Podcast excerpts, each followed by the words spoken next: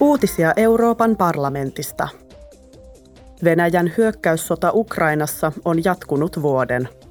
Ukraina on tuhoutunut niin pahasti, että noin 40 prosenttia sen väestöstä on humanitaarisen avun ja suojelun tarpeessa. Kehitysvaliokunnan jäsenet ja EUn ja Ukrainan parlamentaarisessa assosiaatiovaliokunnassa toimiva valtuuskunta keskustelevat keskiviikkona sodan tuhoisista humanitaarisista seurauksista.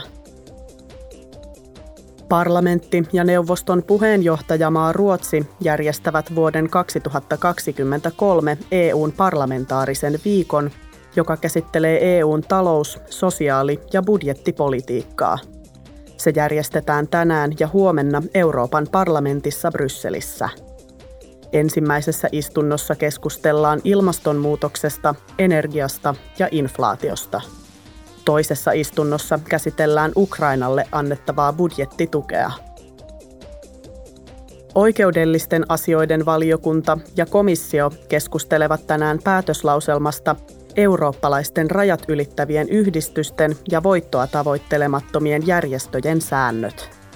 Keskustelu liittyy EUn perusoikeuskirjan soveltamista käsittelevään vuoden 2022 vuosikertomukseen. Siinä käsitellään erityisesti kansalaisjärjestöjen ja oikeuksien puolustajien roolia. Uutiset toimitti Euroopan parlamentti.